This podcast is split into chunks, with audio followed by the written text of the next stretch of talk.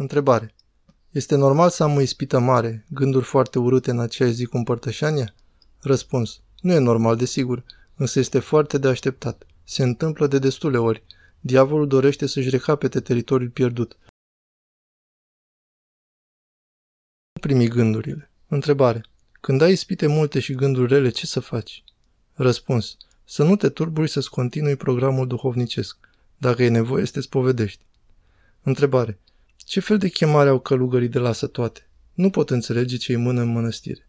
Răspuns. Trebuie trăit. E un har special. Dacă nu-l ai, nu poți să înțelegi. Întrebare. Părinte, ce să facem dacă găsim pretexte seara să nu ne rugăm? Răspuns. Să te scoli cu mânie, să te mustri pe tine însuți și să te pui imediat la rugăciune. Întrebare. Cuvintele sunt vii, trebuie să avem grijă ce cuvinte folosim? Răspuns.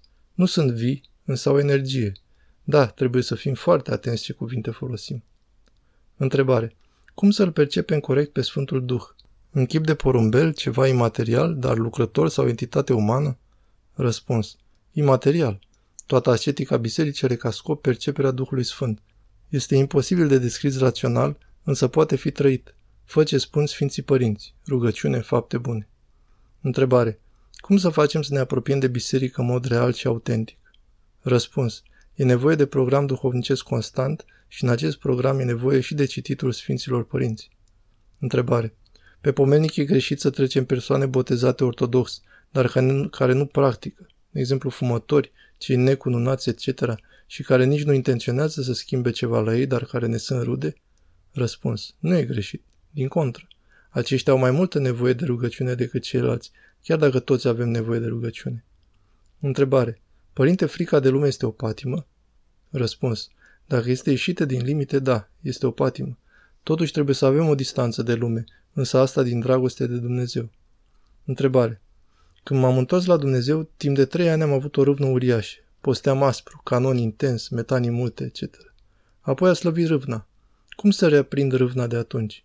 Am observat că după ce dispare râvna de la început, trebuie să lupți ani de zile cu perseverență. La început credeam că viața duhovnicească e numai urcuș, dar e luptă. Răspuns. Acesta este zelul de început. Nu poți să-l ții. Nimeni nu poate. Acum trebuie să fii constant. Un conducător duhovnicesc experimentat ajută foarte mult. Dacă vei continua să te lupți, mai încolo va reveni mult mai mare, mai altfel. Da, așa este. Viața duhovnicească este luptă, însă se merită cu prisosință. De fapt, e singurul lucru care se merită pe lumea asta. Întrebare.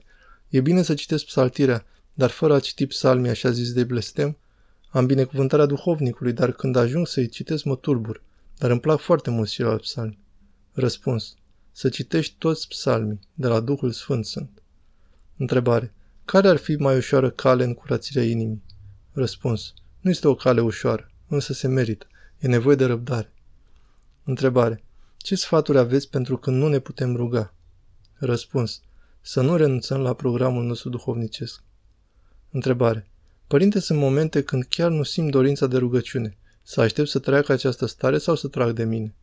Răspuns. Să tragi de tine. E foarte periculos dacă se permanentizează. Întrebare. Cum ne putem vindeca de nepăsare? Răspuns. Prin amintirea raiului și a iadului, și mai ales a morții. Întrebare. Părinte, un om care vrea să se călugărească, e bine să se pregătească un pic cu program constant, studiu duhovnicesc, tăcere, evitarea contactului cu lumea, sau mai bine să plece direct în mănăstire? Răspuns. Dacă are mănăstire, atunci să plece direct acolo. Întrebare. De multe ori dacă îți exprimi deschis credința, fiind sincer în manifestări, ești făcut habotnic, uneori ciudat, iar oamenii te privesc diferit. Ce se poate face în acest sens? Răspuns. Să nu luăm prea mult în seamă. Să fim exemple bune, astfel încât ceilalți să slăvească încet încet pe Dumnezeu.